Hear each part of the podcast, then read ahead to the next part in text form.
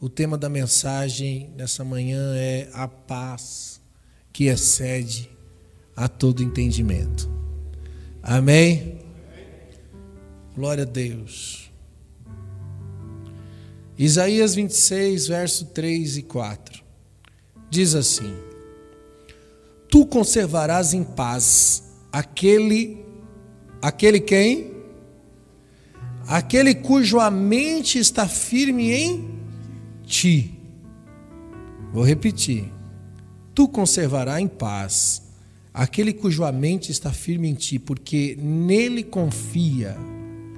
Confiai, confiai no Senhor perpetuamente, porque o Senhor Deus é uma rocha eterna. Amém? Glória a Deus. Pode sentar, fica à vontade. Em nome de Jesus. Glória a Deus. Eu quero falar um pouco sobre fé nessa manhã. Às vezes a gente tem um entendimento de fé um pouco um pouco distorcida, né? Eu falo da igreja evangélica nos dias atuais. A gente pensa que fé é pensamento positivo. A gente aprendeu assim, né?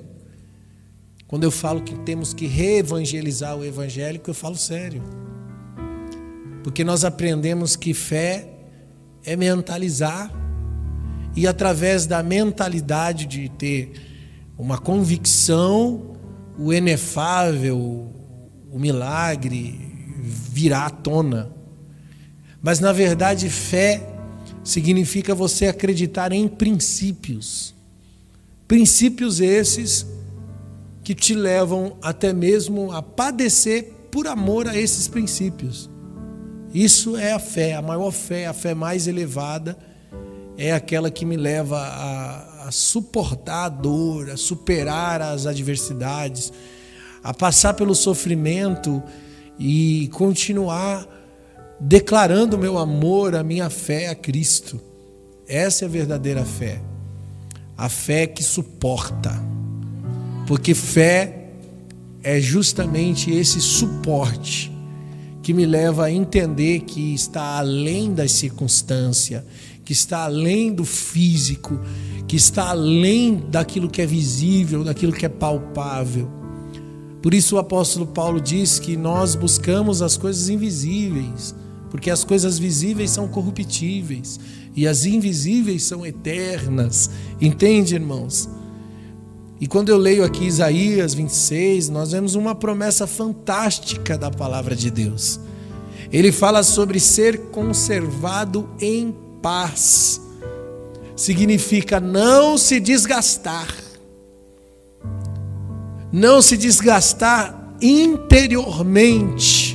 Conservar a paz, porque a paz fala de algo interior. A paz fala de, de sentimentos, de emoções. E conservar a paz é me deixar livre da angústia, do estresse, da depressão, da síndrome do pânico. É encontrar um meio divino, espiritual, de me conservar em paz. E eu acho que isso é a coisa mais valiosa que existe. Tem até um ditado que diz que é, nada pode comprar a paz de você deitar no, e descansar, né? Pôr a sua cabeça no travesseiro e, e dormir tranquilo. Não tem preço. Sabe, irmãos, Deus é um lugar de abrigo e de refúgio. E o texto sagrado chama ele de rocha eterna. Por isso que, que ele conserva a paz daqueles que se abrigam nele, porque ele é uma rocha eterna, ele é um abrigo, ele é um lugar de segurança, onde você pode de verdade descansar. Sabe, essa promessa não significa que você não vai ter problemas, mas significa que você vai ter paz interiormente, diante das circunstâncias à sua volta. Sabe, pior do que as circunstâncias difíceis do lado de fora é ter um coração perturbado do lado de dentro. Eu não é. E antes das circunstâncias é, se resolverem, Externamente, irmãos, nós precisamos que o nosso coração esteja em paz. Eu tenho que resolver interiormente antes de resolver as coisas externas. Do contrário, você nunca vai dar conta das coisas externas. A Bíblia diz que o homem é o que, o que está no seu coração. Ou seja, o que ele é internamente é o que ele será externamente. É como uma maçã, que por fora talvez ela é bonita, mas se ela estiver podre por dentro, esse podre que está dentro, ele vai vir para fora. Cedo ou tarde vai aparecer. Porque quem você é por dentro vai revelar do lado de fora. Por isso que primeiro eu resolvo do lado de dentro, depois do lado de fora. Sabe, queridos, a Bíblia diz, Provérbios vinte e quatro, dez, que se você se mostra frouxo diante da angústia, a sua força será pequena na batalha. O seu problema não é o que acontece à sua volta. O seu problema é como você está no seu íntimo. É o que está acontecendo dentro de você. Esse é o seu maior problema. A instrução da Bíblia nunca se volta ao aspecto exterior das pessoas, mas ela sempre fala de reagirmos interiormente.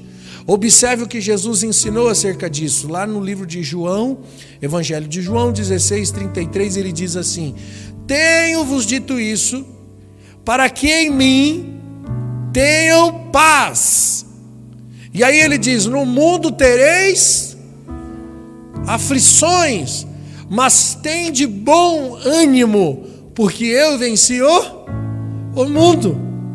Sabe, ao falar de aflições que nós enfrentamos, Jesus deixou bem claro que a sua vontade é que tivéssemos paz e bom ânimo.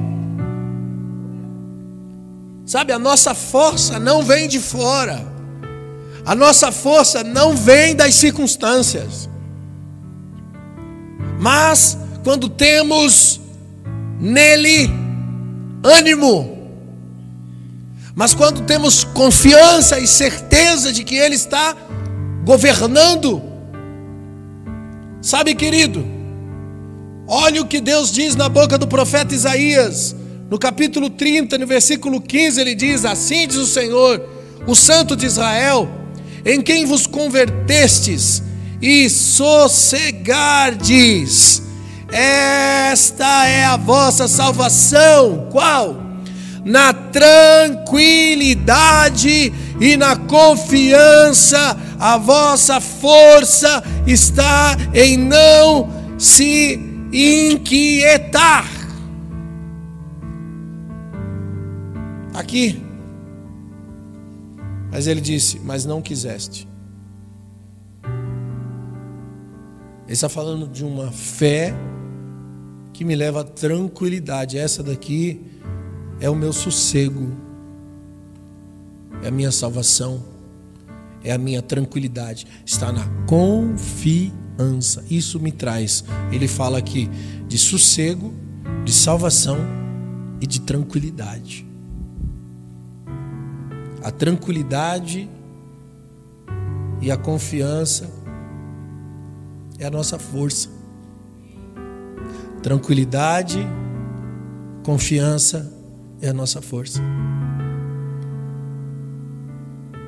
A nossa força não está na nossa capacidade, não está no tamanho do nosso é, é, esforço, não está no nosso braço, não está na nossa intelectualidade, está aqui, na tranquilidade e na confiança. É a paz de Deus no seu interior. Como é difícil alcançar esse lugar, não é?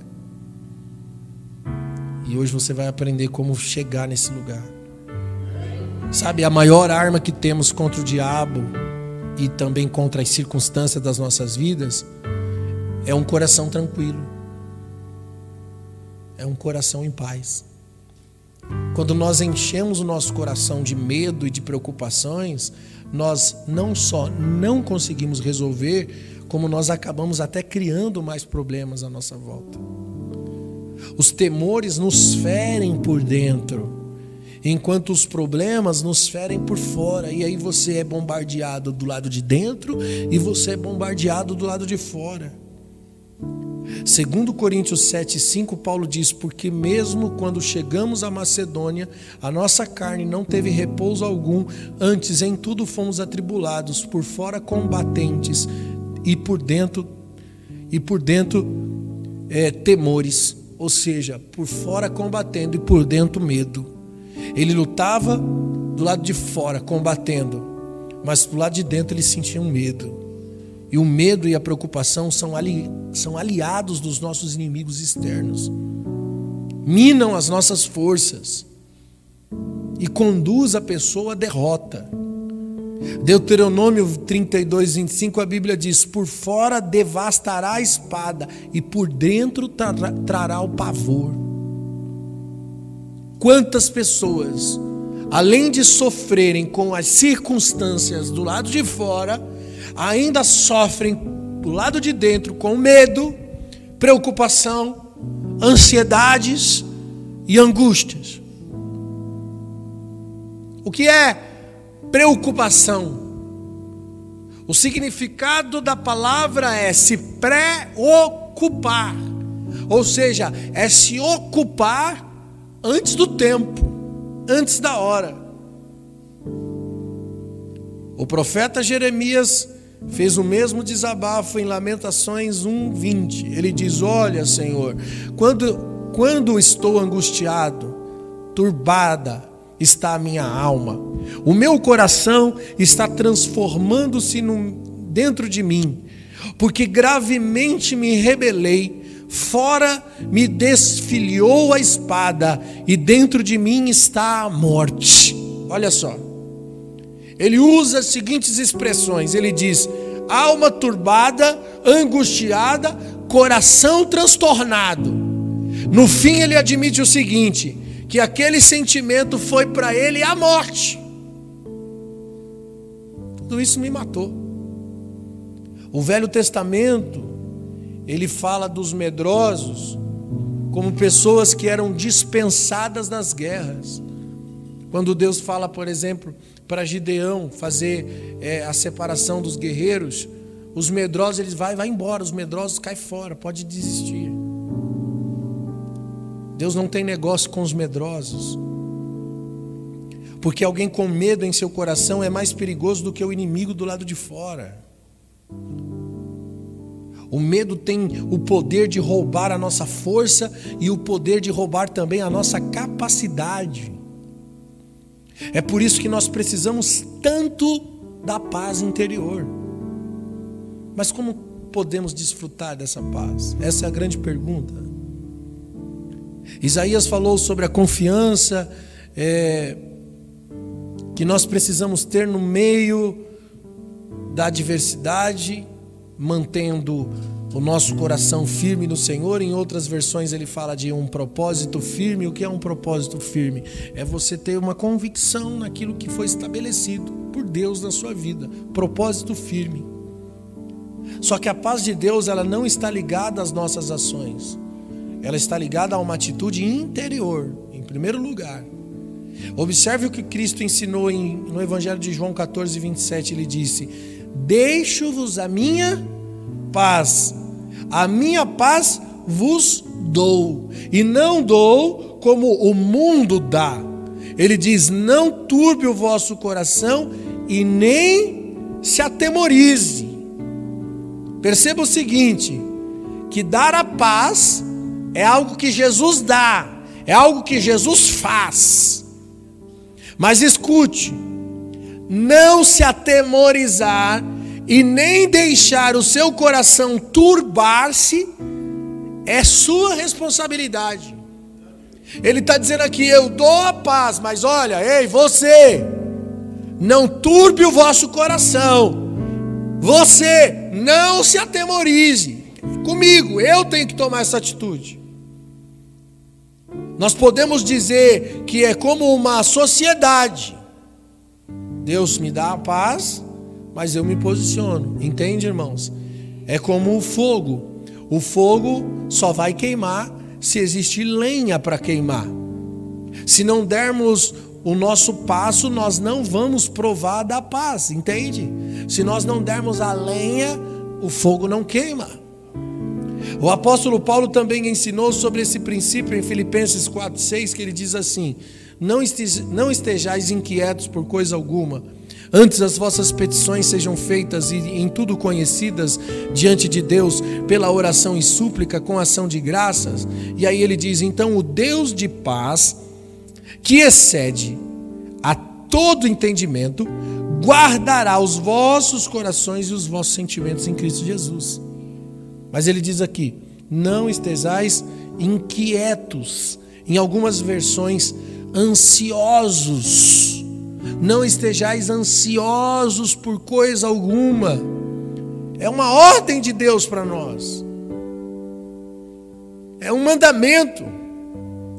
E aí, quando nós decidimos não nos entregar à ansiedade, a paz de Deus começa a guardar o seu coração. Entende? É esse autocontrole que nós precisamos aqui dentro, diagnosticar aqui dentro, que nos leva a viver uma vida saudável e a desfrutar do propósito de Deus e alcançá-lo. Perceba que é, esse tratamento de Deus com o homem tem a ver com o interior, não tem a ver com o exterior. Tanto que a Bíblia diz que os pecados procedem de dentro, é do coração do homem que procede a avareza, o adultério, a lascívia, a mentira, toda sorte de engano procede de dentro, não de fora. É aqui dentro que nós precisamos passar por uma limpeza, por uma transformação, querido. Sabe?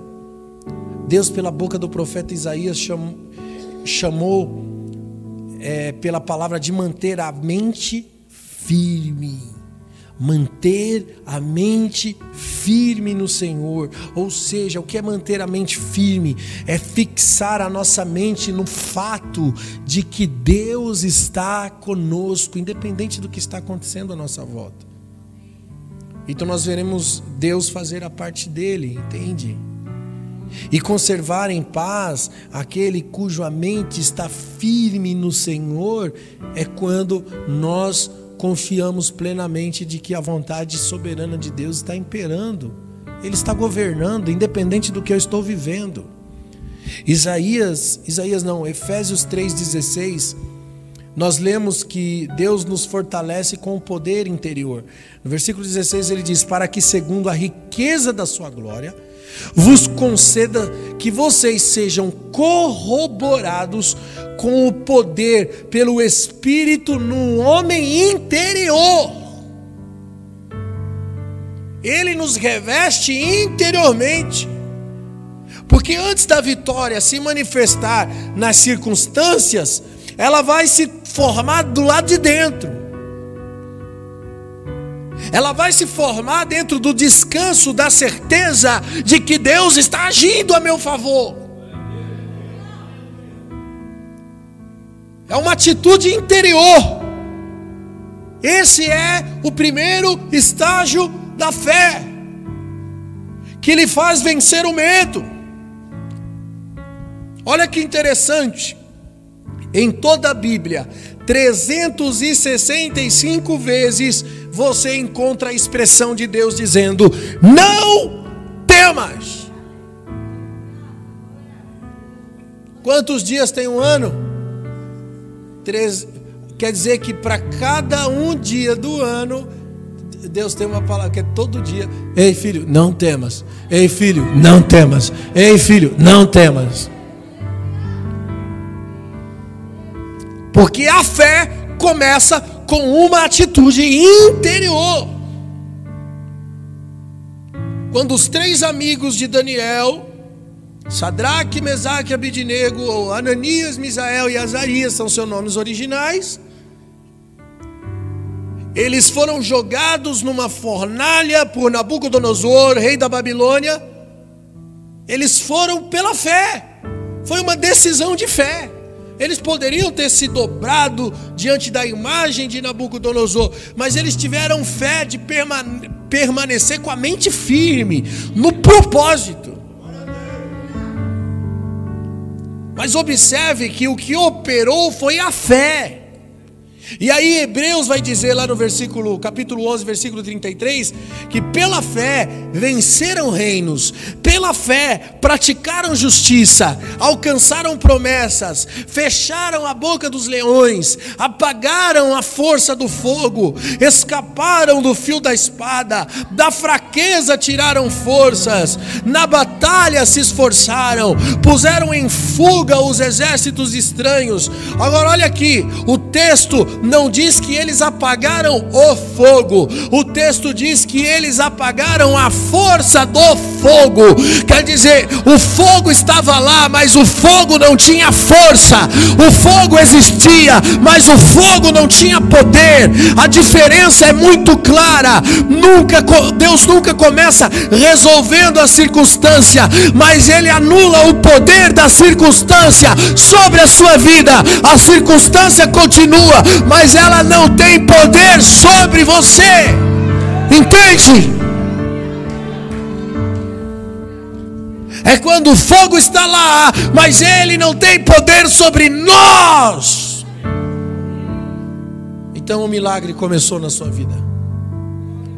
Ei, a fé não é uma varinha de condão que você aponta e diz: pronto, sumiu. Não. Ele nos transporta a um lugar onde as circunstâncias não nos afetam mais.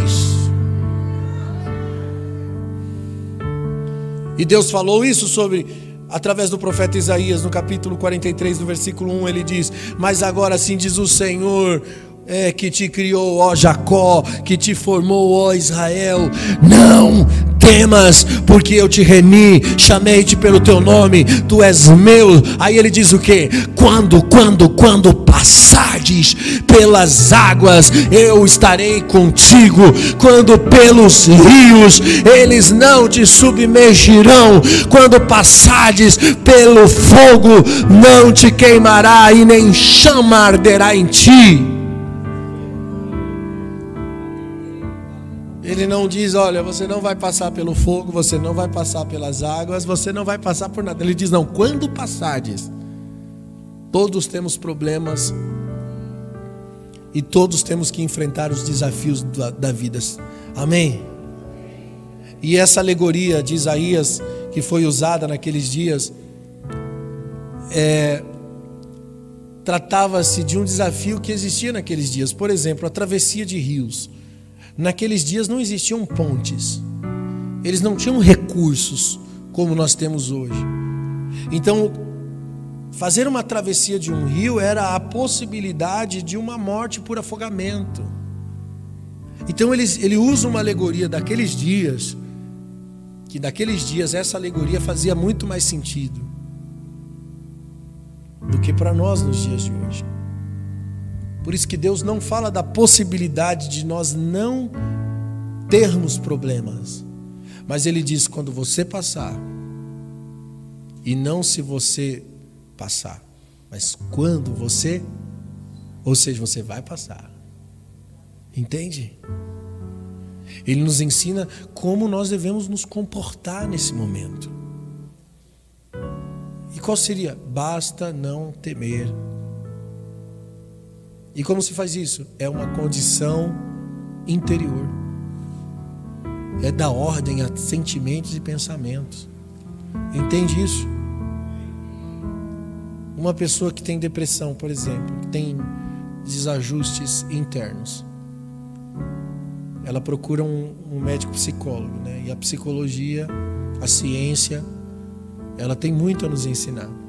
E você percebe que as escrituras sagradas tem tudo a ver com a ciência. Uma pessoa que tem um desajuste interno, ela procura um médico psicólogo. O que esse, o que esse médico vai fazer? Como se trata áreas internas, áreas emocionais e psicológicas? Com remédio? E dá remédio? O remédio para depressão, toma aí, você vai ficar curado. É assim? O remédio para depressão cura a depressão? Não. O médico dá remédio para ajudar nos sintomas que a pessoa está vivendo naquele momento. E ela precisa do remédio para talvez não cometer um suicídio ou não ficar pior. Mas qual é o tratamento? Como se cura? Ele vai fazer uma cirurgia no cérebro da pessoa? Hã? Não. Mas com muito diálogo. E o que esse médico, cientista, psicólogo vai fazer nesse diálogo? Ele vai tentar promover uma outra forma de pensar. A cura da depressão está no enfrentamento da depressão. E como se enfrenta? Dando ordens para o interior. Mudando a forma de olhar para dentro de si mesmo. Para que exteriormente você seja saudável. Não tem remédio para cura de depressão. A depressão só pode ser curada com enfrentamento. E qualquer área emocional, psicológica, mental é curada com enfrentamento. A Bíblia sempre esteve certa. Agora vem comigo, vamos entender por que que o ser humano é assim. Por que que nós temos esses desajustes, pastor? E por que que a fé trata muito sobre isso? Por que que a vida com Deus, a comunhão com Deus, o relacionamento com Deus é uma guerra interior? Porque é justamente no ponto em que nós nos separamos do Criador. Quando houve separação do homem e de Deus, o desajuste foi interno. O homem em Deus internamente estava resolvido. Ele não tinha nenhuma necessidade emocional. A partir do momento que o homem é desligado da sua fonte criacional, que é o Senhor, o, o Deus Criador, ele se torna vulnerável nas suas emoções e sentimentos. Por isso que é tão confuso, é tão difícil lidar com seres humanos. Porque os seres humanos são vazios internamente, cheios de conflitos por causa da incompletude. Ele não é completo. Está faltando um parafuso na engrenagem da vida. E esse, esse ajuste que liga, que torna as coisas perfeitas na sua vida, só pode ser resolvido aqui em Deus, onde a mente se mantém firme no propósito. E a paz é a paz que excede a todo entendimento. O mundo não pode explicar essa paz, porque o mundo não tem a ligação com o Criador. Então ela não consegue explicar por que que para você é diferente. Perceba que Deus fez uma promessa de nós não sermos destruídos pelos problemas. O fogo não nos consumirá, as águas não nos afogariam. Porque agora, agora nós temos um refúgio, uma fortaleza interna. Olha o que Paulo diz em dois Coríntios quatro, sete. Temos um tesouro no vaso de barro, para que a excelência do poder seja de Deus e não nossa. Então ele diz, em tudo somos atribulados, mas não angustiados, perplexos, mas não desanimados, perseguidos, mas não desamparados, abatidos, mas não destruídos, trazendo sempre por toda parte a mortificação do Senhor Jesus no nosso corpo, para que a vida de Jesus se manifeste também em nosso corpo. Assim nós que vivemos estamos sempre entregues à morte por amor de vocês e de Jesus, para que a vida de Jesus se manifeste também em nossa carne mortal, de maneira que em nós opera a morte, mas em vocês opera a vida.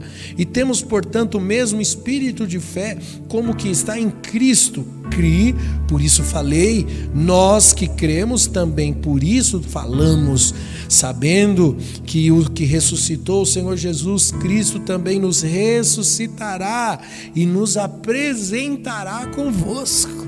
Uau! Olha a convicção aqui.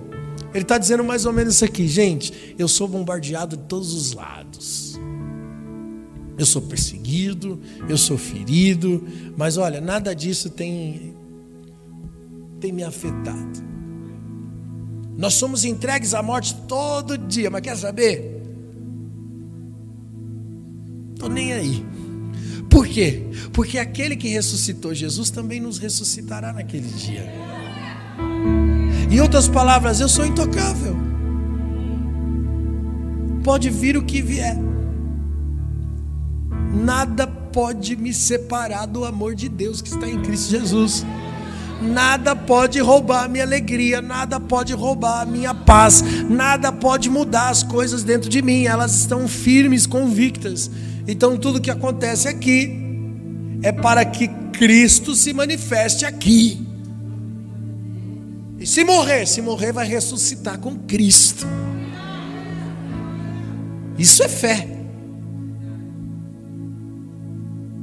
O problema pode estar presente, mas nós precisamos aprender a não nos deixar ser afetados por ele. E quando nós não turbamos o nosso coração, é que nós vemos a paz de Deus acontecendo aqui dentro de nós. Quando lemos acerca de Paulo e Silas na prisão, nós temos um exemplo prático de alguém que aprendeu a viver acima das circunstâncias. É ou não é? Meu, os caras estavam presos, amarrados, açoitados, sangrando. De repente começaram a fazer uma festa na cadeia. Começaram a cantar músicas, louvores a Deus, se alegrando. Isso é uma coisa de doido. De maneira que todos pararam e se admiraram. Sabe o que o mundo precisa ver? Esse tipo de manifestação. Sabe, o maior milagre não foi as cadeias caírem, as algemas se abrirem. O maior milagre aqui foi a prisão parar para olhar a alegria, a serenidade, a tranquilidade, o descanso, a paz que existia na face de Paulo e Silas. É isso que o mundo precisa ver. Antes de qualquer cadeia ou qualquer algema se quebrar. Porque as algemas não vão se quebrar enquanto não existir essa paz interior. Lembra de Jesus dormindo no barco no meio de uma tempestade? Enquanto os discípulos estavam apavorados de medo. Nós temos aqui um exemplo claro do que é manter a paz interior. Jesus estava dormindo num barco bagunçado, barulhento, balançando, trepudiando no meio de ondas fortes.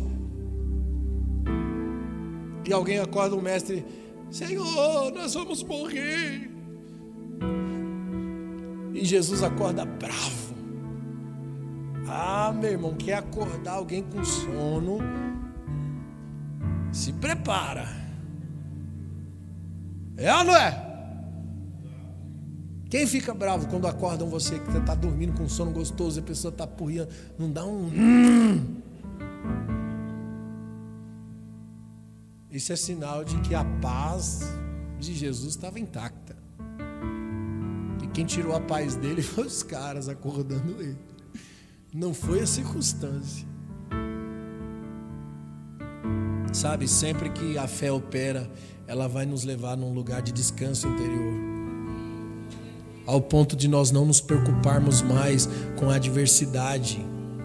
Hebreus quatro três diz: nós, porém, que cremos, estamos em descanso. Escute, nós, porém, que cremos, estamos em descanso. Sabe, eu sei que estamos vivendo dias difíceis, dias duvidosos, sei que existem várias perguntas, sei que essa situação econômica, essa situação na saúde, tudo que está acontecendo no Brasil e no mundo, tem gerado várias consequências à nossa volta, mas eu ainda quero declarar a vocês: Deus está no controle de todas as coisas, nada saiu do seu controle, a terra ainda está na órbita vida. Deus ainda está comandando o universo. Eu garanto a vocês que Ele comanda todas as coisas. E se você mantém a sua mente firme no Senhor, só lhe resta o descanso.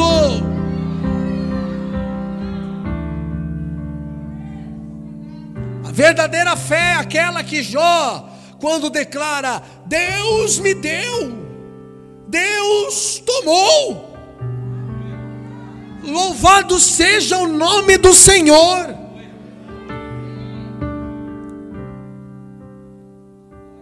Eu não posso questionar o dono do universo.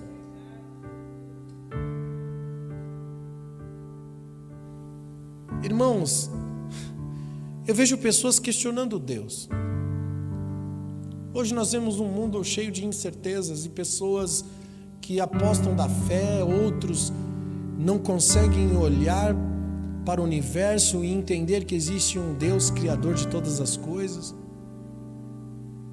E duvidam da existência de Deus justamente por causa das circunstâncias. Se Deus existe, por que tudo isso está acontecendo? Se Deus existe, por que pessoas inocentes morrem? Se Deus existe, onde está Deus no caos? Por quê? Por que Deus permite o caos? As pessoas questionam a existência de Deus por causa das circunstâncias à nossa volta, porque são pessoas limitadas, distantes, separadas do Criador e não têm um mínimo, um pingo de visão daquilo que Deus representa e do que a criação representa para Deus. Somos insignificantes. Questionar a existência de Deus e questionar a forma que Deus trabalha é a maior ignorância. Não sabemos nada sobre Deus. Tudo que sabemos sobre Deus ainda é pouco perto daquilo que realmente Deus é. Nós temos uma eternidade a longo prazo para conhecê-lo. Por mais orações e por mais buscas, jejuns e consagrações e separações e santificações que temos, ainda estamos muito longe de conhecê-lo. O que conhecemos de Deus é uma fagulha daquilo que realmente Ele representa e Ele é. Como a criatura pode contender com o Criador? É o que a Bíblia diz. Isso é burrice. Isso é loucura. Nós não podemos acrescentar nem ao menos um centímetro à nossa estatura? Não podemos explicar como a criança se forma no ventre? Nós não temos explicações absolutamente sobre nada, ainda que a ciência avance, ela sempre se mantém na teoria, porque não pode explicar muitas coisas. Teoria não é concreta. Eu vou dizer uma coisa, não procure nada concreto porque você não vai encontrar hoje. Mas saiba de uma coisa, a verdadeira fé, e isso a gente pode atestar, Deus está, Deus é, Deus sempre foi.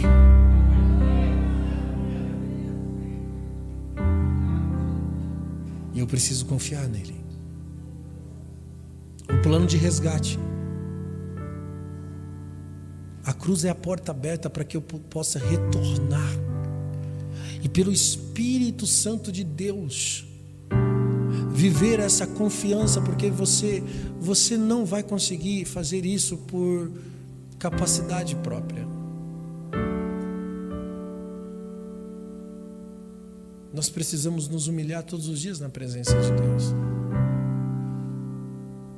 Tem gente que diz, se arrependa, então ore. Eu digo, ore, e depois se arrependa. Porque nem se arrepender sozinho você é capaz. Eu preciso desse contato, dessa ligação com o Criador, para que eu possa enxergar-me, entender-me, porque não nos entendemos, não sabemos quem somos. O homem só começa a conhecer um pouco sobre Deus quando ele começa a conhecer um pouco sobre si mesmo. Deus, quando se revela ao homem, Ele revela ao homem ao homem. Ele mostra você para você. É assim que Deus se revela ao homem. E quando de repente você tem um encontro com você mesmo, você passa a ter um encontro com Deus. Você começa a entender um pouco do propósito. Isso é manter a mente firme no propósito. Peraí, a vida não tem a ver com coisas. A vida não tem a ver com a abundância daquilo que se possui. A vida não tem a ver em comprar, vender, adquirir, desfrutar disso ou daquilo. A vida tem a ver com o autor da vida. Eu não tenho vida fora da vida. Ele é a vida, Ele é a luz dos homens.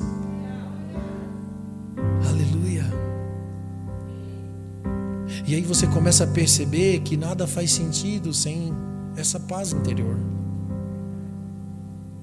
Porque muitas pessoas têm dinheiro, têm bens, têm carro, têm casa, têm várias regalias de, que podem promover descanso, mas essas pessoas muitas vezes não têm esse descanso.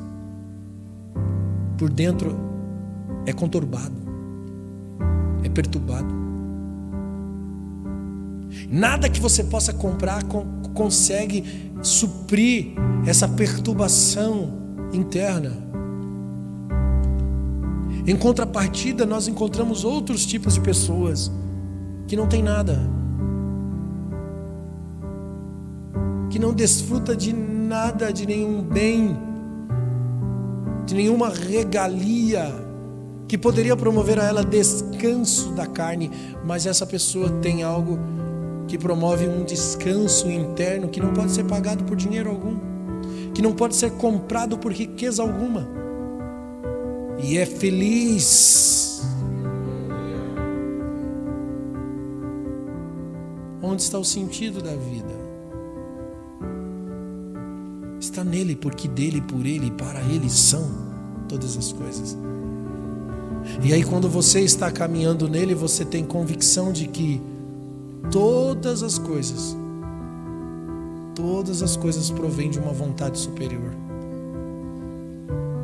E aí você começa a viver o que a Bíblia chama de contentamento. Em tudo estejais contentes e felizes. Se você tem um travesseiro para dormir, esteja contente. Se você tem um cobertor para cobrir, esteja com isso contentes. Não queiram ser ricos, porque os que querem ser ricos caem em concupiscências loucas e nocivas. Ele está falando dessas coisas que acontecem aqui dentro, que nos roubam a paz, que nos tiram da órbita de Deus, que nos levam a maquinações, a desejos desordenados, a vontades que está fora da vontade do Deus Criador, que nos levam a desajustes maiores ainda, e a sofrimentos maiores, a uma busca por um satisfazer que nunca encontraremos, por uma busca a suprir um vazio que nunca será suprido.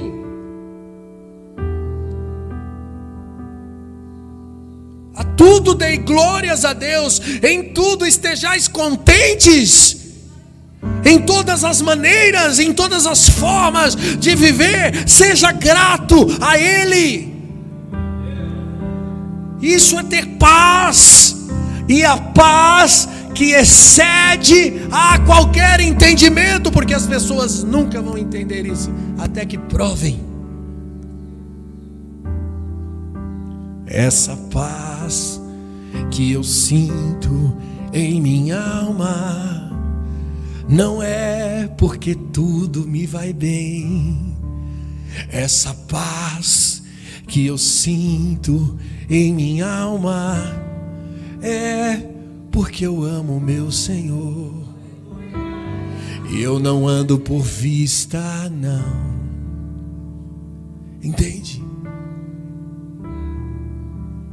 Essa é a verdadeira paz, que nada pode me roubar.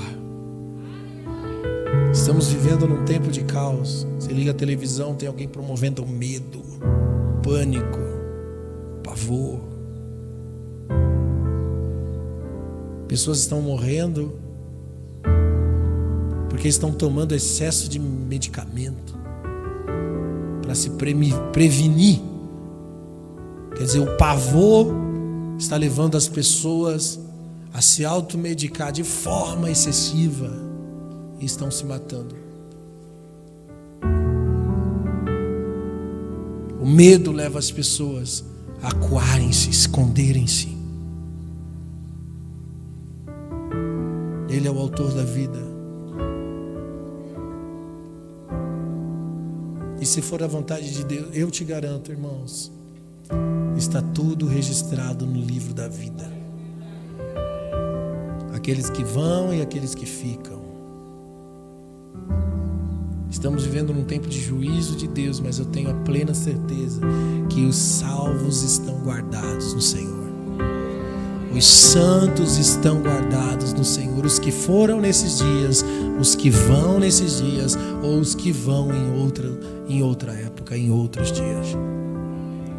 O importante não é quando vamos, mas é se vamos. E se vamos, temos paz. Temos paz independente de quando, porque o viver é Cristo, mas se morrer é lucro. De modo que não vivo mais eu, mas Cristo vive em mim. Entende? Entende isso? Será se podemos nos agarrar nessa palavra e dar uma ordem para os nossos sentimentos, emoções e pensamentos? Mudar a maneira como enxergamos o mundo à nossa volta? Será se podemos identificar hoje que se o medo, se angústia, se sentimentos como esse têm tomado conta do nosso coração, é porque não estamos exercendo uma fé genuína, uma verdadeira convicção, e não temos uma comunhão real com Jesus? E que precisamos desfrutar disso, que precisamos construir isso, que precisamos imediatamente ir para o altar de Deus para conhecê-lo, para entendê-lo e saber que Ele é justo, que Ele faz beneficência e justiça sobre a terra, para conhecer o que agrada o coração de Deus e para que possamos manter a mente firme. Precisamos disso.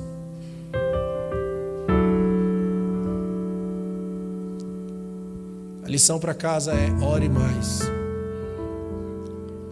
busque mais, conheçam.